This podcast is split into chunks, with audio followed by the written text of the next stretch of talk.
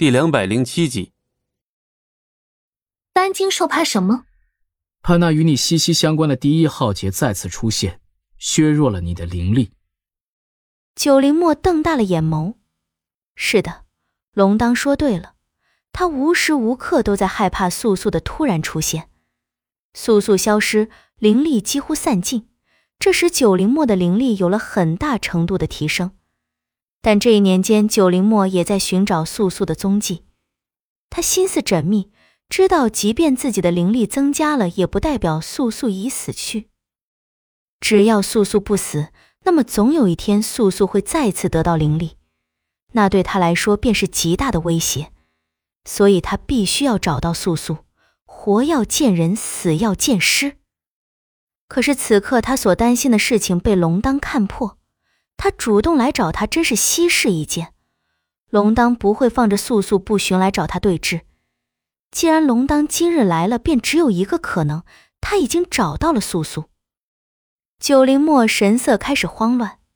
如龙当所说，他自居为五族的第一人，无所畏惧。可是素素和他是一样的存在，而且他们之间的关联紧密，不除去素素，他就无法安心。而现在，他已大半肯定素素还活着，且被龙当找到了。那么，他今后是不是该再多做些打算？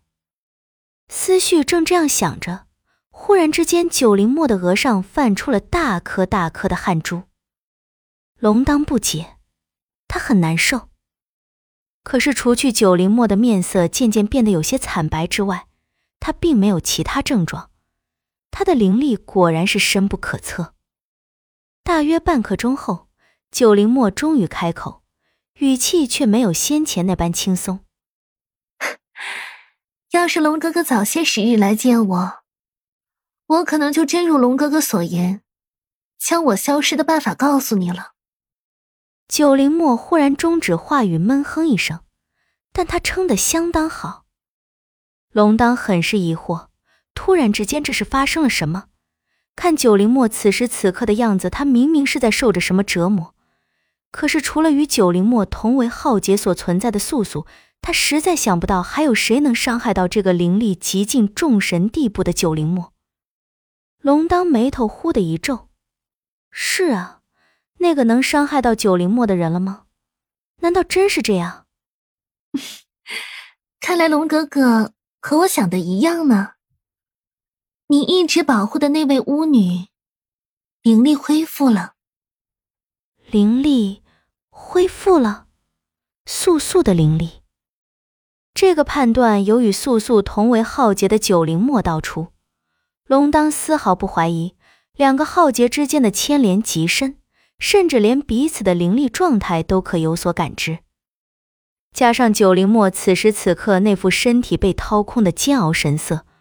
龙当更加肯定素素已经恢复了灵力，而且就是在刚才那一刻。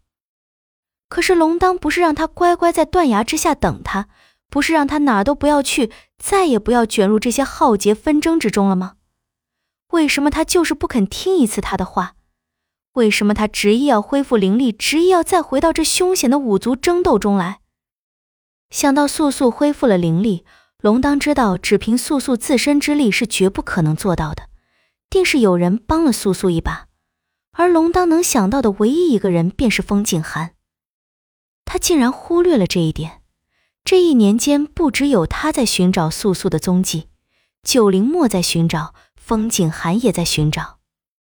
他要寻回素素，是想保护她，让她不再因身为浩劫而被世人唾弃。可风景寒现如今还有什么理由去找他？是为了风景寒口中那永远不变的大义，还是说他对素素也存有私心？只是为什么他们都不肯放过素素？生来带劫就一定该死吗？素素变得冷血无情，到底是谁的错？难道这一切不是由风景寒这个道貌岸然的家伙亲手造成的？现在他到底凭什么还去寻回素素？到底凭什么要助他恢复灵力？当初素素的灵力不就是因风景寒而散尽的？那最后的致命一击，难道不是出自于他风景寒之手？这个冷血狠心的家伙，如今又想利用素素做些什么？本集播讲完毕，感谢您的收听，我们精彩继续。